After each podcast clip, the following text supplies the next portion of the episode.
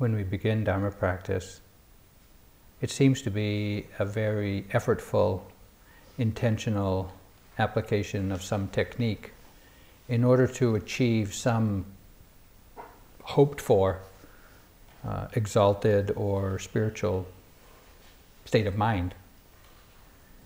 But for those of us who've been trying that for a while, and there's some momentum to uh, mindfulness, we realize that in spite of all of our efforts,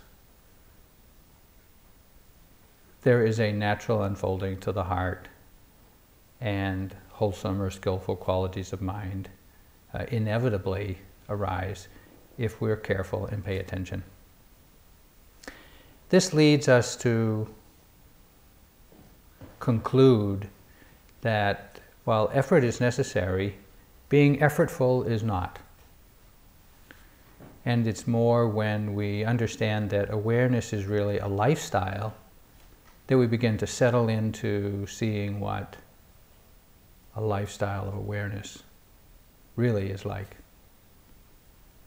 The qualities of the heart that are activated and developed and brought into balance through all of our practices are called the five spiritual faculties, or the five controlling faculties. They're the most predominant players in the development of Dharma in our heart. And there are five of them. The first is saddha, or faith, confidence, interest.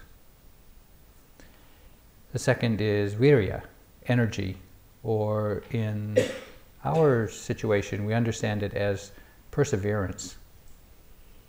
The third is sati, or mindfulness, which is really the bare observing, not forgetting, or remembering capacity of the mind.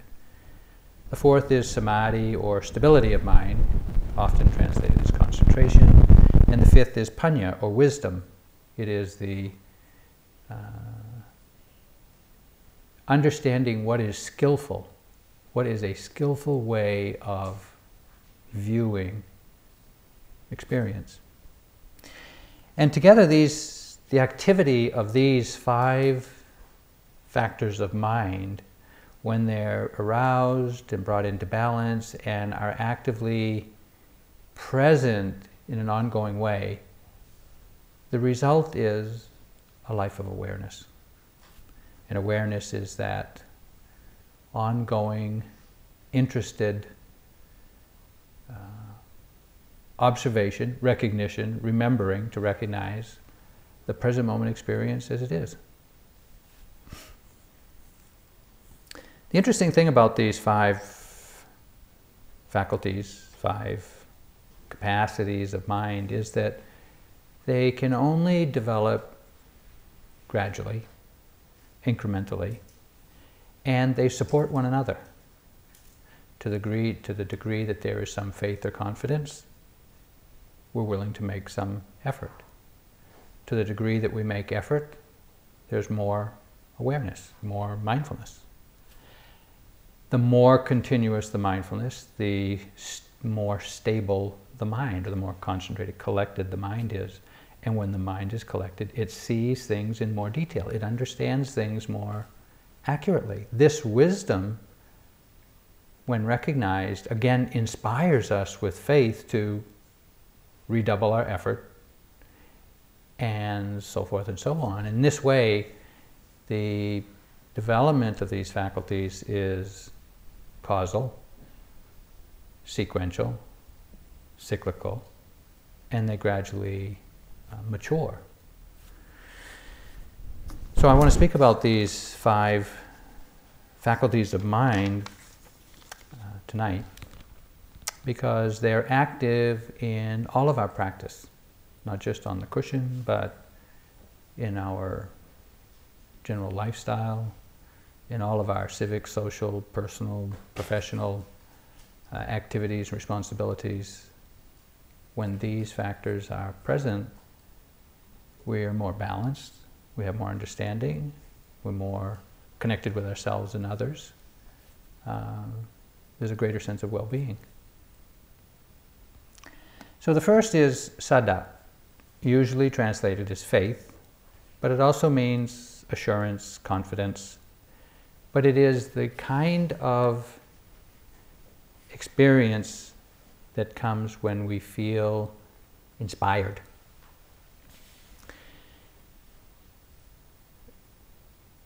I was living in a commune in central Maine after finishing, after getting out of law school, trying to recover my sanity, and uh, we were a collection of Grateful Dead heads and Pink Floydians, uh, nurturing the, the magic at the time and just kind of getting by.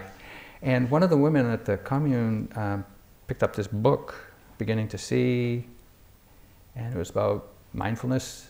And in the back, it had an address. She wrote to the address. They wrote back and said, by the way, there's an insight or mindfulness retreat going on in Maine right now.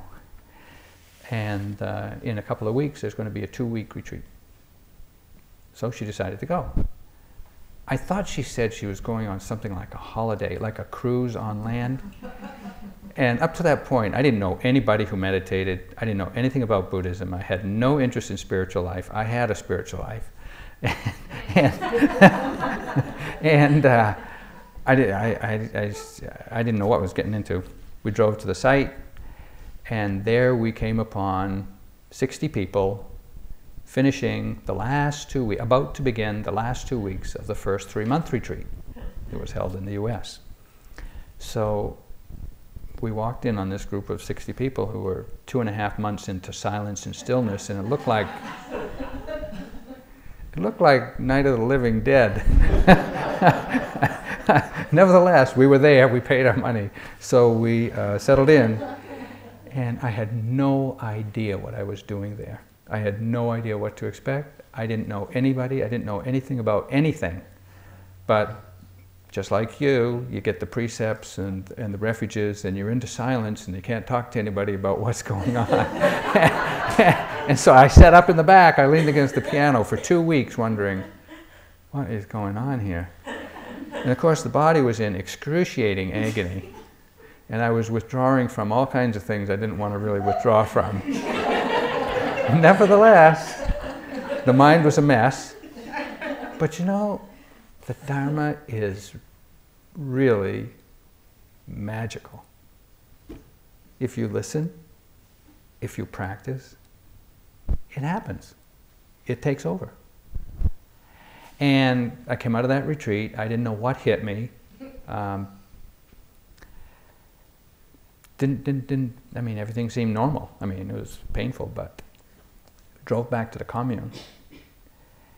And when we got to the commune, everybody was there, everything was the same. There was nothing different except everything was different. Could not see those people, that activity, that lifestyle in the same way anymore. And I just realized then, wow, something happened. And that was my new inflamed passion in life. Figure out what the heck is going on.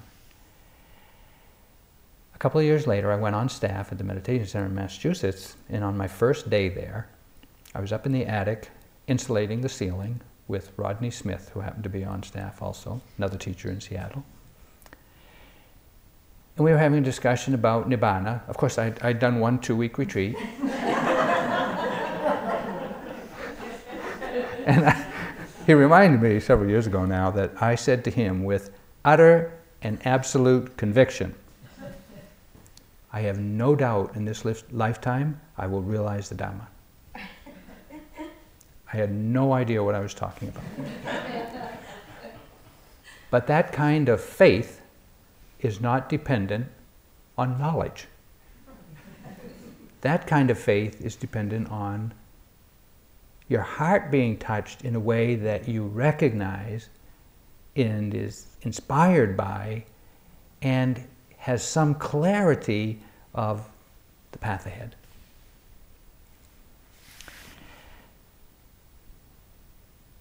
It's you know when you're making a picture, you're putting together a picture puzzle, you know, 10,000 pieces picture puzzle, and you look at the picture and there's all these things.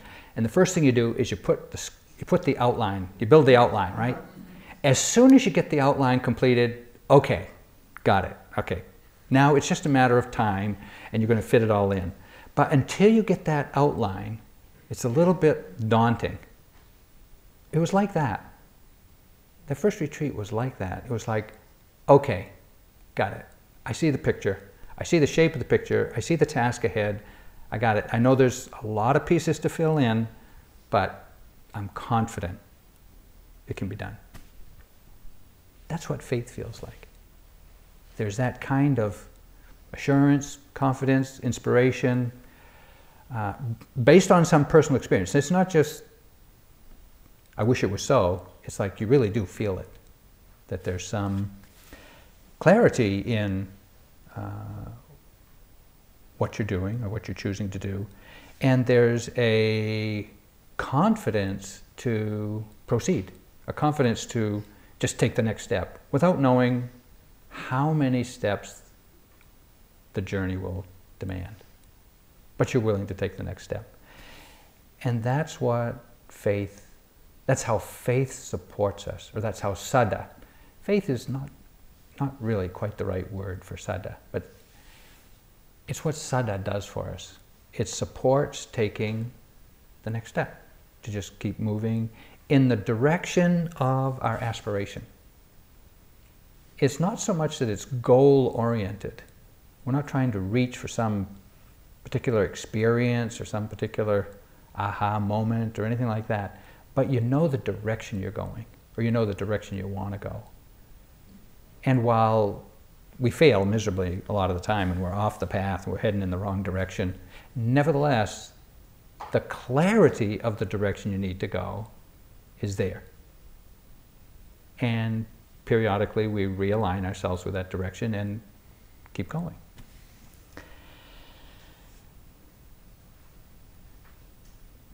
Traditionally, the objects of faith are the Buddha, knowing about the Buddha, the Dharma, hearing the Dharma or understanding the Dharma or getting a glimpse of the Dharma, the profundity of the Dharma, or the Sangha, knowing someone, feeling inspired by their life or their way of life or their aspiration.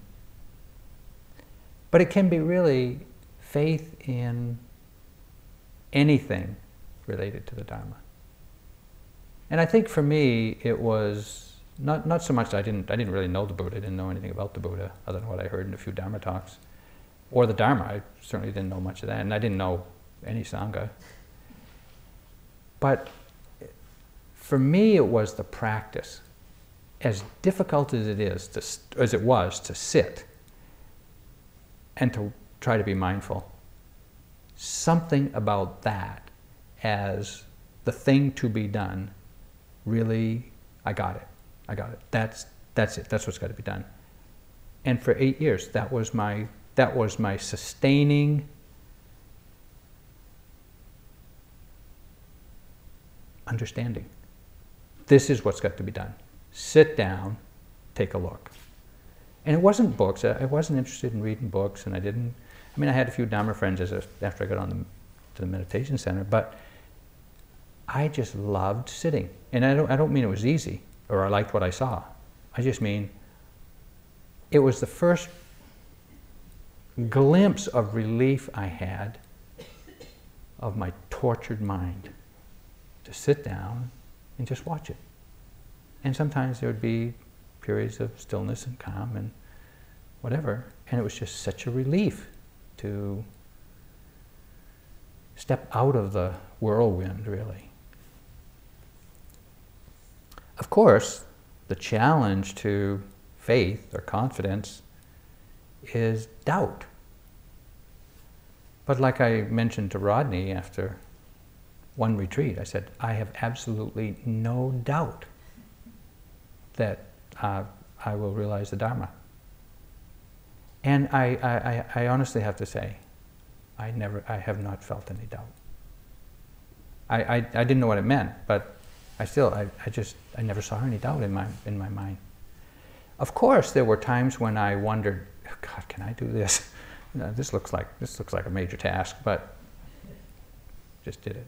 And there were other times I heard instructions or guidance from teachers and I didn't know what the heck they were talking about, and I might have doubted them. Or uh, when I did hear the instructions and tried it, I might have had some questions like, is this for real? Is this, is this really how you're supposed to do that? I mean, is, is this it? But there were never any doubts that, you know, like big doubt, like, okay, let me withdraw from this. I'm going to go back to the commune and really get it straight here. It was never that kind of doubt. It was always just minor doubts. And I understand now that the path to unshakable confidence, meaning no doubt, isn't by inspiring yourself with the exploits or practices or teachings of others, but it's just noticing every filament of hesitation in your own mind. And just seeing that is just another place of practice. It's just whatever filament of questioning or doubt or hesitancy or self evaluation or criticism, whatever it is, just say, huh, okay, I see that. And just keep practicing, practicing through it. Not trying to solve it, not trying to get around it, just practicing with that. Not even trying to get rid of it. And that, I have discovered, is the way to uh, overcome doubt. Because doubt mas- masquerades as rational, logical, problem-solving thinking in the mind. You know, and we try to, you know, we hear some Dharma and we look at our life and our life looks like a mess, and so we try to figure it out. You can't figure it out.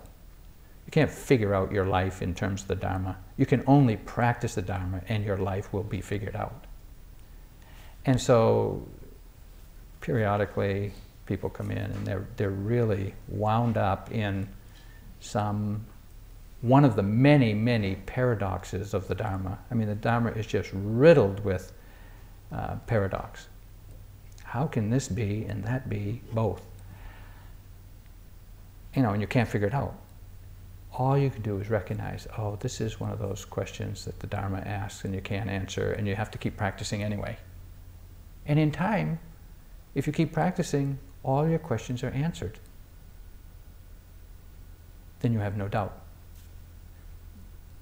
then your confidence in the path, your confidence in yourself, the confidence in your teachers, the confidence in the value of the goal is unshakable.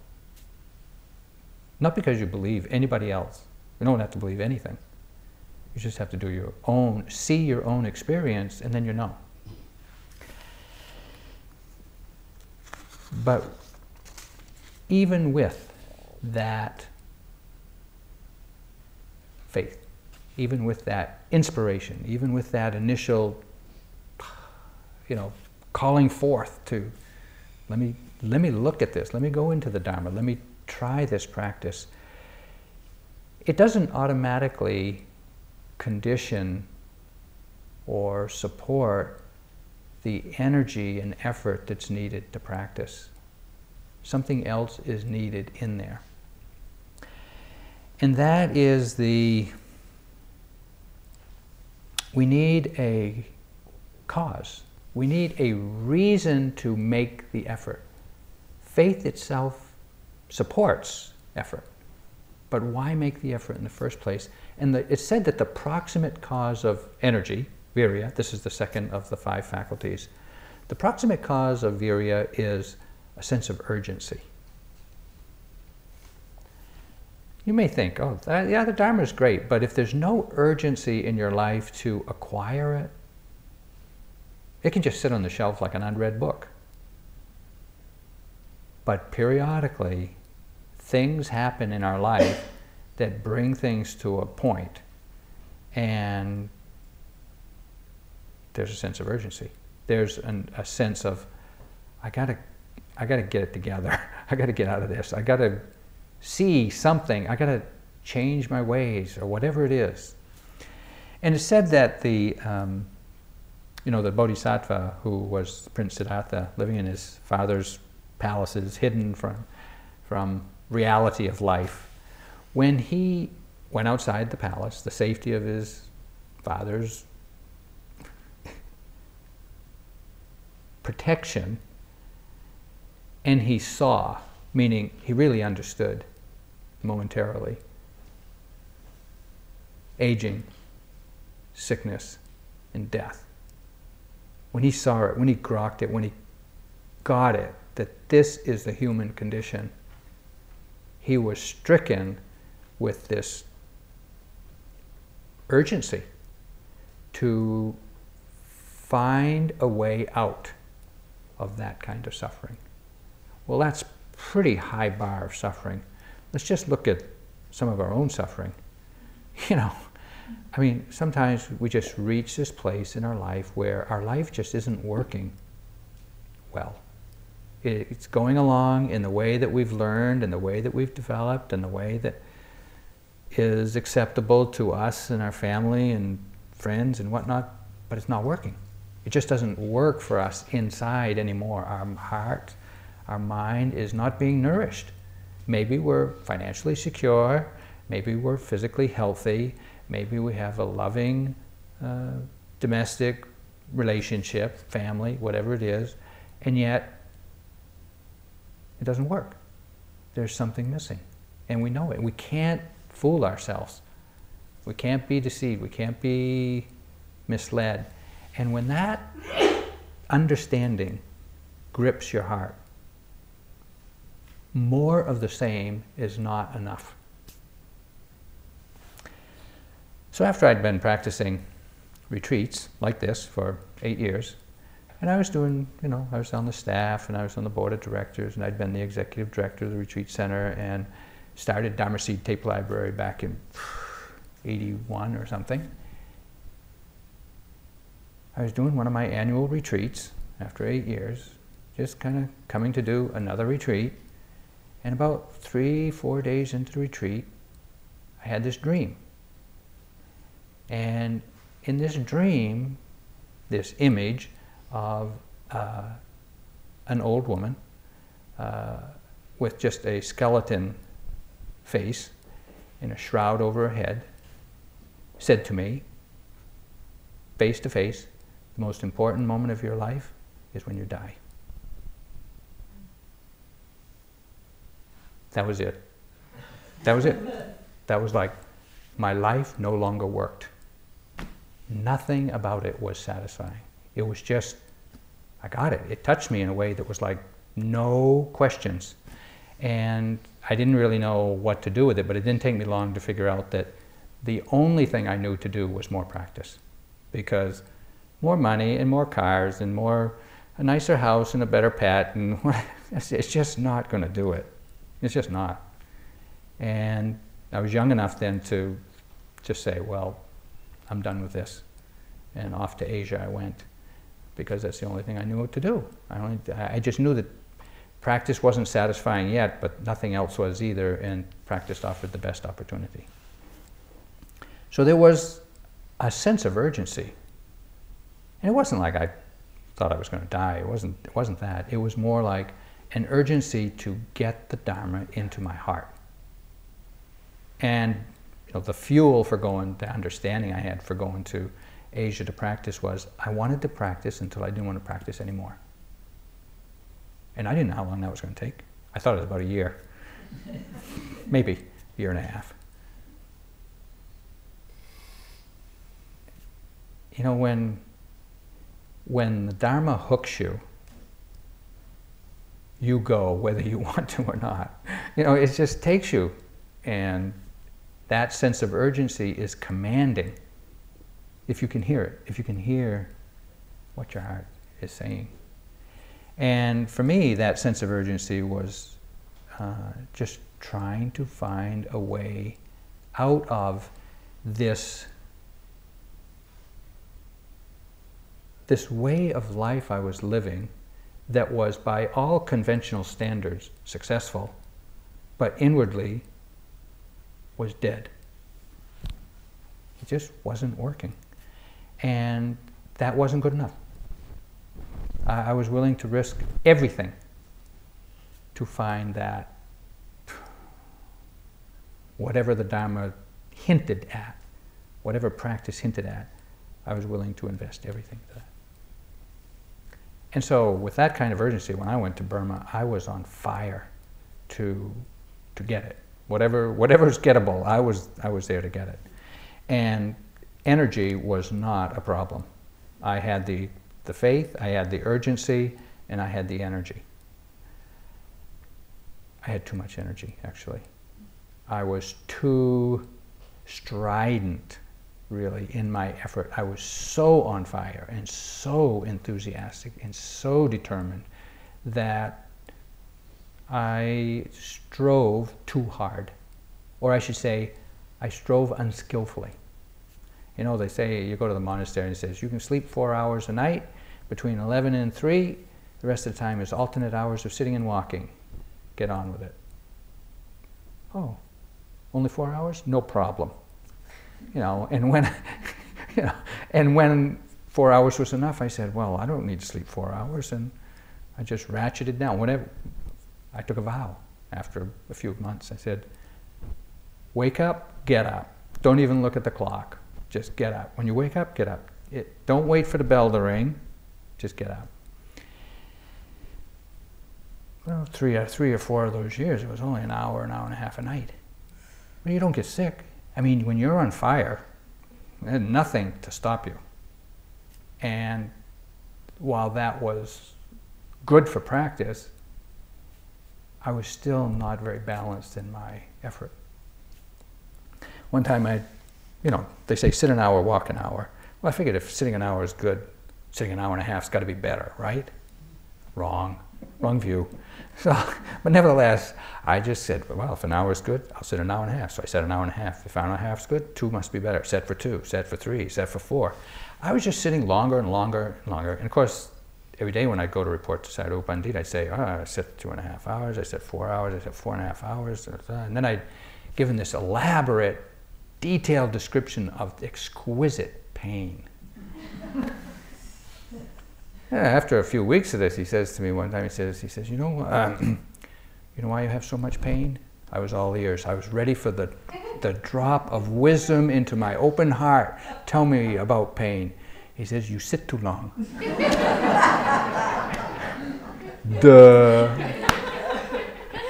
I mean, you know, I, too much effort, too much enthusiasm can be really unbalanced and not skillful.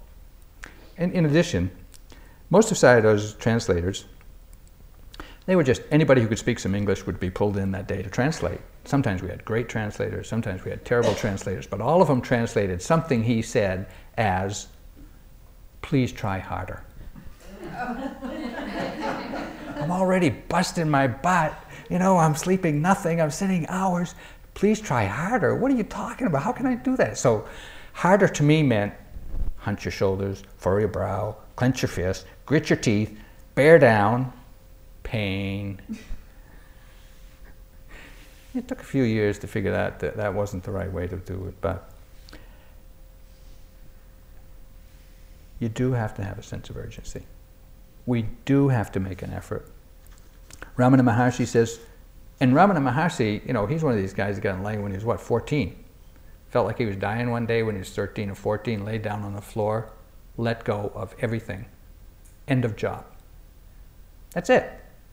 And he goes on to say, no one succeeds without effort. Mind at peace is not your birthright. Those who succeed owe their liberation to perseverance. And this really is a better understanding of right effort persevering effort.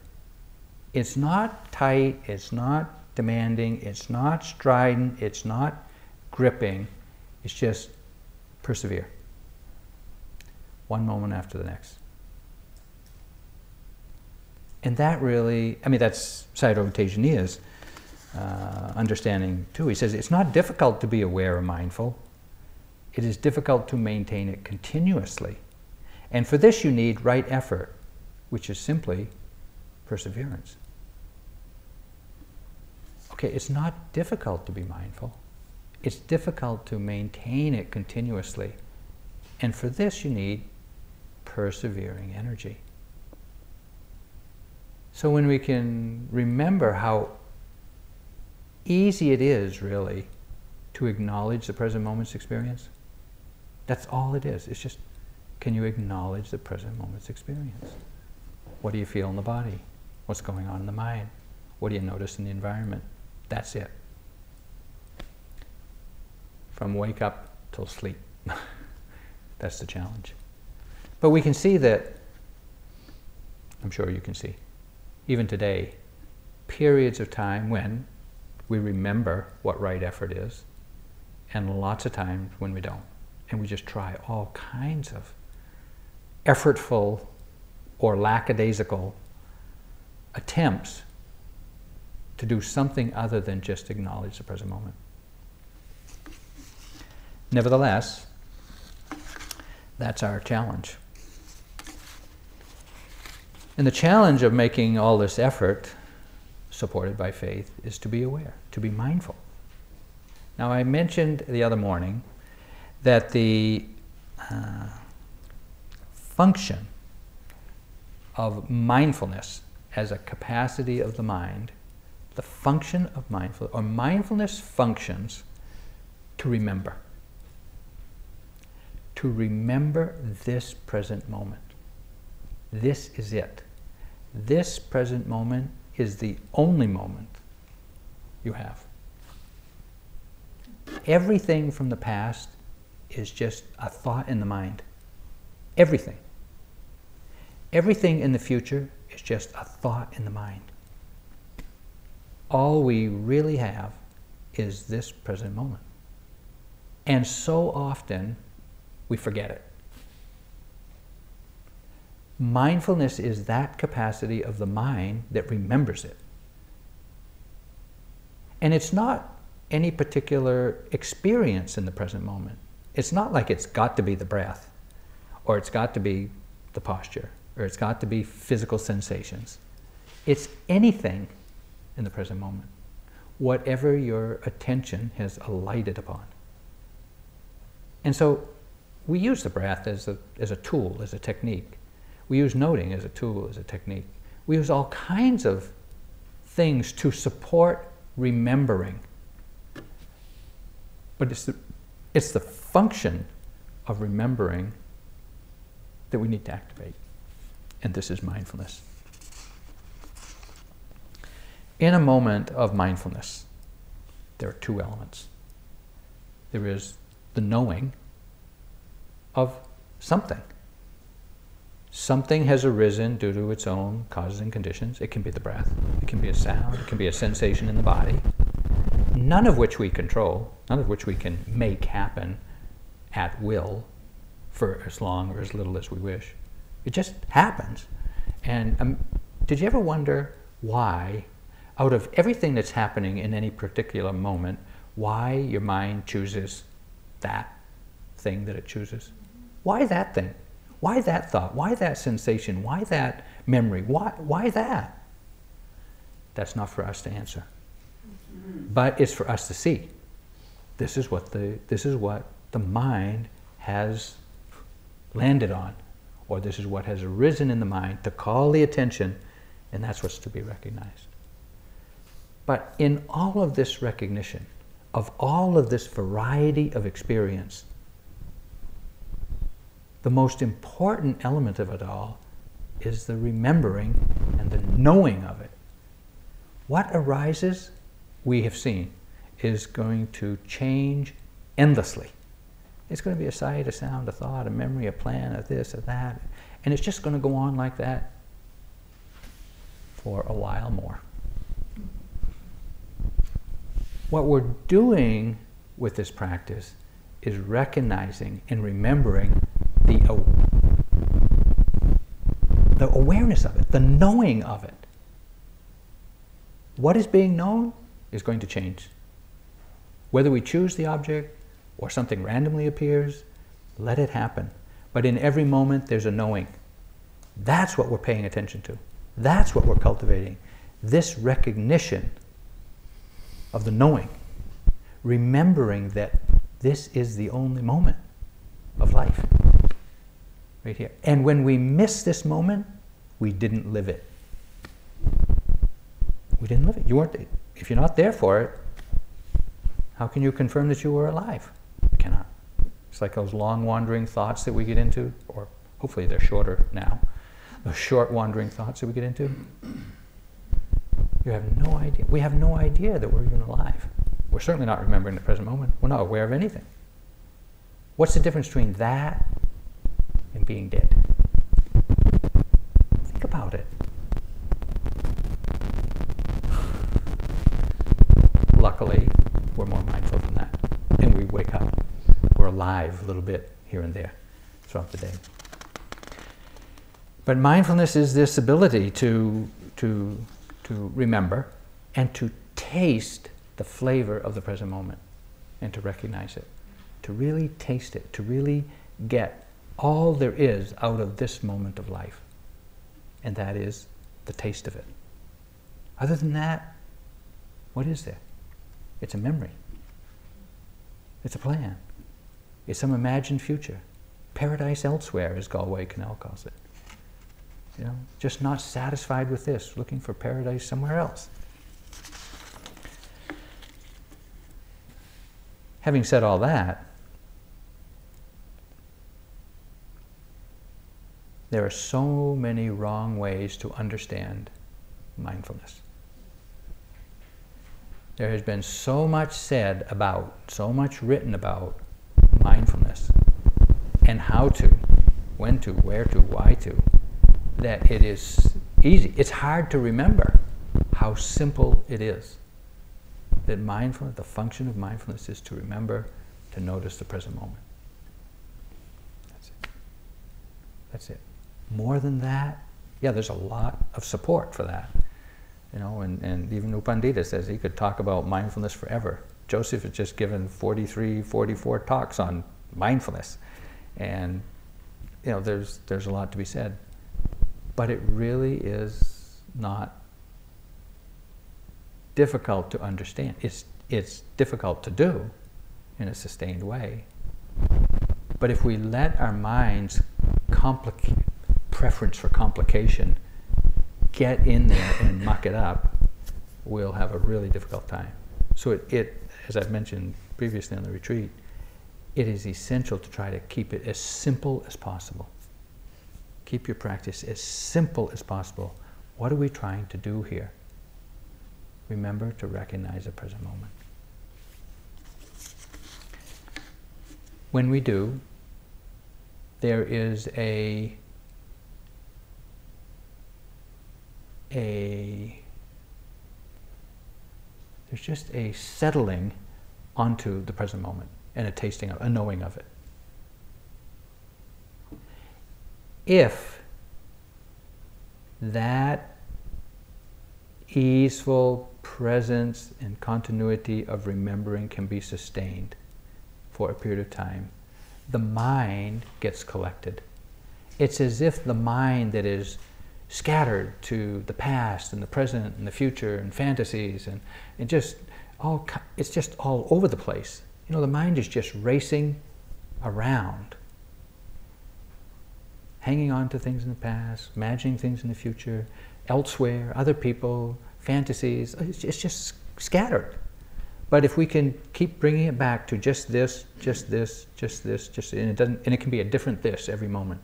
This, just this, just this. Gradually, the mind calms down. It collects. It coalesces on the present moment. More of the mind is available to land on the present moment, to taste the present moment, to be there for it. This is called the collectedness of the mind. Gradually, through the continuity of mindful moments, the mind gets collected from all of these other places, other things that are pulling it out. And we bring it in, we bring it home, we bring it back to present moment, present moment, present moment. And when the mind gets collected, it gets powerful. It's like light when it gets collected in a magnifying glass or a microscope, it gets really powerful. And you can see so much more detail through a powerful lens than otherwise. Same with the mind. As the mind gets collected, it gets more powerful.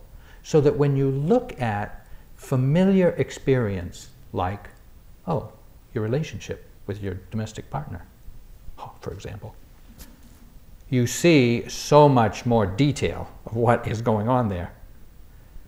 Good luck. That's what happens. We see the ordinary, we see the familiar, we see the usual stuff of our life, but we see it with much greater clarity and in much more detail. In addition, as I've mentioned a few times in the retreat, mindfulness is always accompanied by this quality of non deception. It sees things as they really are, meaning we can't tell ourselves a story about it. We can't put our spin on it. We can't rationalize it to fit our sense of ourselves or what we hope it'll be. We see it, this is, this is the way it is, period. And if something's painful, you see, well, this is painful no matter how you'd like to explain it as being necessary or valuable or important or good or beneficial or whatever, if it's painful, it's painful. If it's suffering, it's suffering. That's it. And we see it. And there's no, there's no, we can't lie to ourselves when mindfulness is developed. We see things nakedly. And this is what can be so shocking on retreat sometimes what we see is so clear and so vivid and so undeniable. And it's not what we thought. It's not what we believed. It's not how we've seen ourselves or anyone else. And it, it, it, it leaves us with this tremendous issue, this tremendous problem. Now we have to integrate our understanding with the way we have thought they are, the way we have thought they are. And that's, that's, that's work. That's work. But this is the place of practice where mindfulness sees suffering. It understands this is suffering. But there's not yet enough wisdom to know how to understand it and let go. And so, a large part of practice, I'm sorry to say, is clear recognition of suffering, no relief in sight. because the, the wisdom is just not there. The, we just don't have the skillful way of understanding it yet in order to be free of that suffering.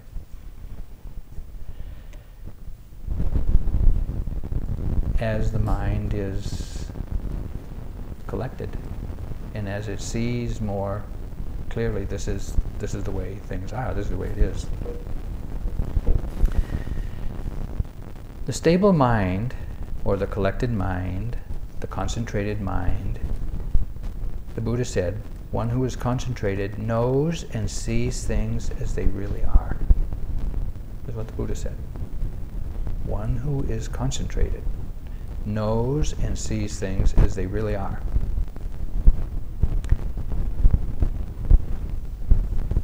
It is then the task of wisdom to understand that. To understand, to look at what is seen and what you know to be the way it is, and to understand it in a way that leads to the end of suffering. The mind, it is as if the mind will try to believe anything to get away from suffering. It'll put any spin it can think of on your story to try to get away from suffering. But mindfulness is not going to let you. It is going to insist on seeing things skillfully, meaning seeing this as and how how to see this without suffering. So a lot of practice, just just to step back a minute, a lot of practice feels very restless, anxious, it's very upsetting, it can be uh, struggling, it can be it just it can be really just pretty agitating. Uh, just what we see and, and how we have to handle it. But this collectedness of mind occurs when we're happy. So just getting wound up and getting into a real froth about what we see is not the path to wisdom. It happens, but that's not the path to wisdom. And so we do learn, do have to learn, how to handle all these defilements. And that is the task of mindfulness. Because even when the defilements arise, if we can be mindfully aware of them, they weaken. We're not entangled in them. We see them, but we're not entangled in them, and they weaken. This is the way to handle the defilements. There are many ways to temporarily uh, put them aside, uh, get rid of them, to, to escape from them, when they're overwhelming, particularly. And we want to learn how to do that. But ultimately, to gain the wisdom of liberation, understand, skillful understanding, we are going to need to understand the defilements, not just seek a temporary relief. I'm not minimizing that. I'm just saying that's the limitation. Temporary relief is temporary relief. Insight leads to skillful understanding, which is liberation. So we want to be willing, as U Tejaniya encourages us to, to really look at and in order to learn from the defilements. Whatever is causing you distress, whatever the kind of distress it is frustration, disappointment, anger, rage, jealousy, fear, depression, despair, hopelessness, whatever it is, that needs to be looked at. That needs to be. To be mindful of that will begin to tame it, will begin to uh, disentangle your sense of self from it.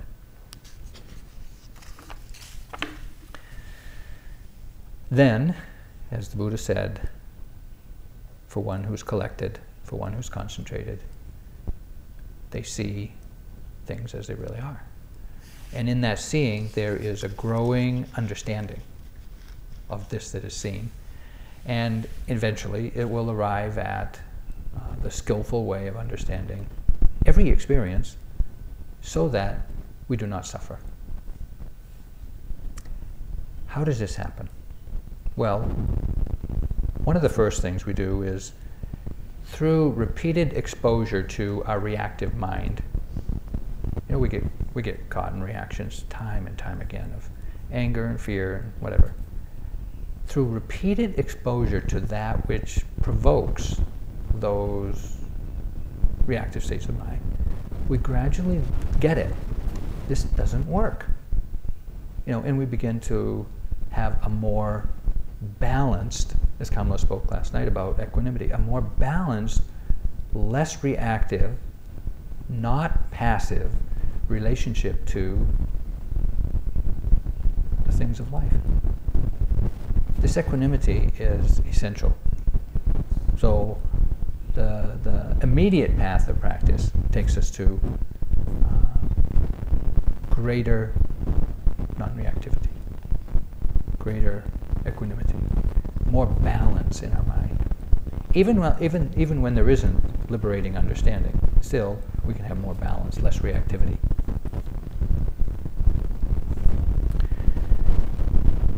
But in time, insight arises. And this is the fifth of the spiritual faculties wisdom.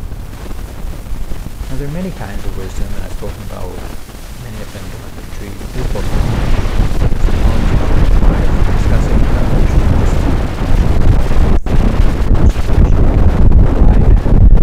conclusions, deductive, rational, logical conclusions, and all of that can provoke support. Making changes in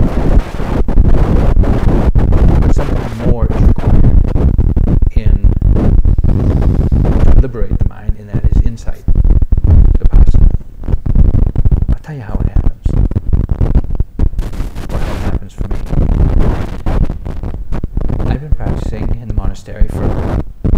couple of years intensively.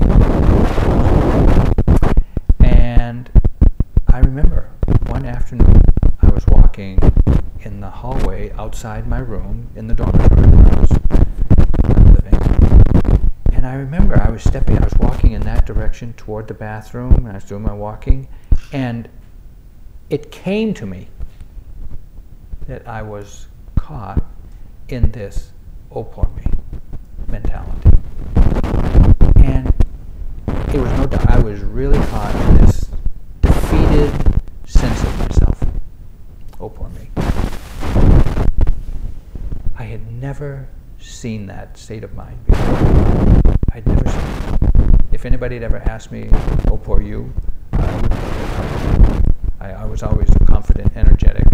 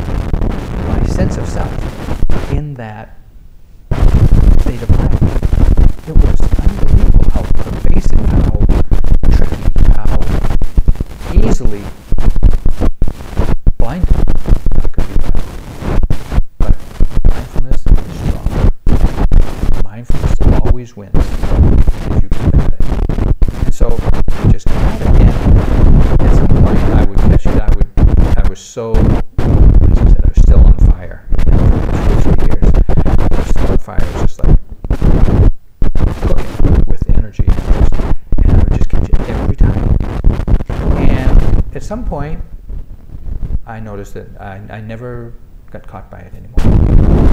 I, I never see self-pity anymore. Never, no matter, no matter how bad it gets. You know, and for those of you who know the, the, the process we've been through in Maui to get our water meters, to get our building permits and things like that, 10, 12 years of, you know, it's like self-pity was not a state of mind. Whatever it is that you get entangled in in your mind your life challenging, whatever story you're telling yourself about the difficulties of your life or how hard it is or how impossible it is or why you're not yet happy or content or whatever whatever your story is it's just a story. It's just a story that is fueled by a mental state of course that we're habituated to that we don't see yet we don't see consistently and we might know the story we might know even know what the flavor is but we're not free of it. Mindfulness will free you from it. Because mindfulness of it will show you how it works, what you get out of it, what you what you've invested in, what you get out of it. And you see this state of mind is just a momentarily arisen set of conditions. See that, you know you can catch it every time. You know it's not who you really are. You know it's not part of you. It just arises adventitiously due to conditions. And when you know that, when you see that, you, you don't have to get caught there. This is the process of insight. You see that this is impermanent state of mind. You see that it's not really you. And you see that no matter how satisfying it has been in your personal history to resort to that state of mind, it is no longer satisfying. You really see, this doesn't work. No matter how successful it's been to get what you want in life, in every other field of your life, it doesn't work here. At first, that's kind of, you know, it's like, wow, too bad.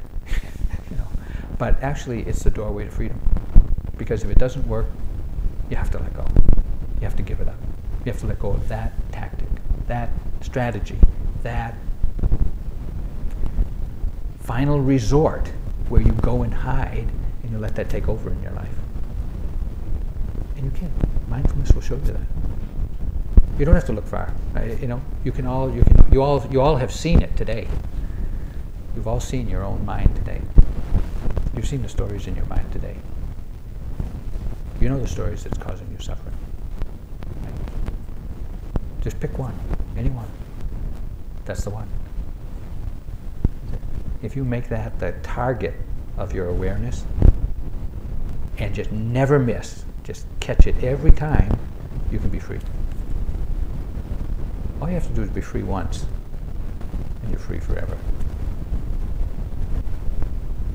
When you see the end of that habit, when you see it just once, then your mind knows how to get there. And then it's just a matter of doing it over and over and over again. These defilements can be not only temporarily subdued, not only understood, they can be uprooted from the mind. Uprooted. That means no more roots, never to grow again, no matter how supportive the conditions for it. Uprooted. You know, when you pull a, pull a plant out by the roots, everything except weeds, they stop growing. Defilements of the weeds, they keep coming back until you get every last filament. Then it's like Roundup. They don't come back. You know, the Buddha said, you know, and, and you really, it's, it's helpful to hear this and to, to consider whether you believe it. The defilements can be uprooted from the mind. They can be literally removed from the mind, never to arise again. Buddha said so. It's true too.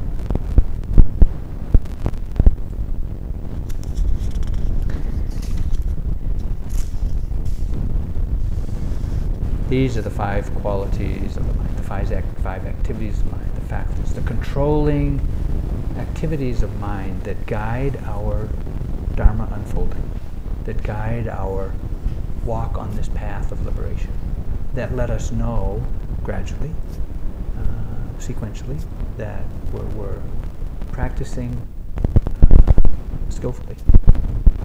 And we are gradually uh, liberating the mind from its uh, suffering. It causes us suffering. When we practice, whether it's doing retreats or daily practice, and for one year, five years, ten years, twenty years, eventually this awareness, the development and the activity of all these faculties, becomes a lifestyle. It's the way we live.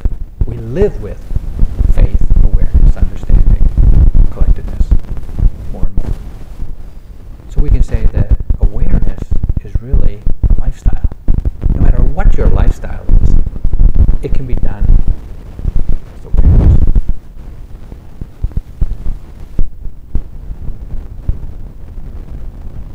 So let's sit for a moment.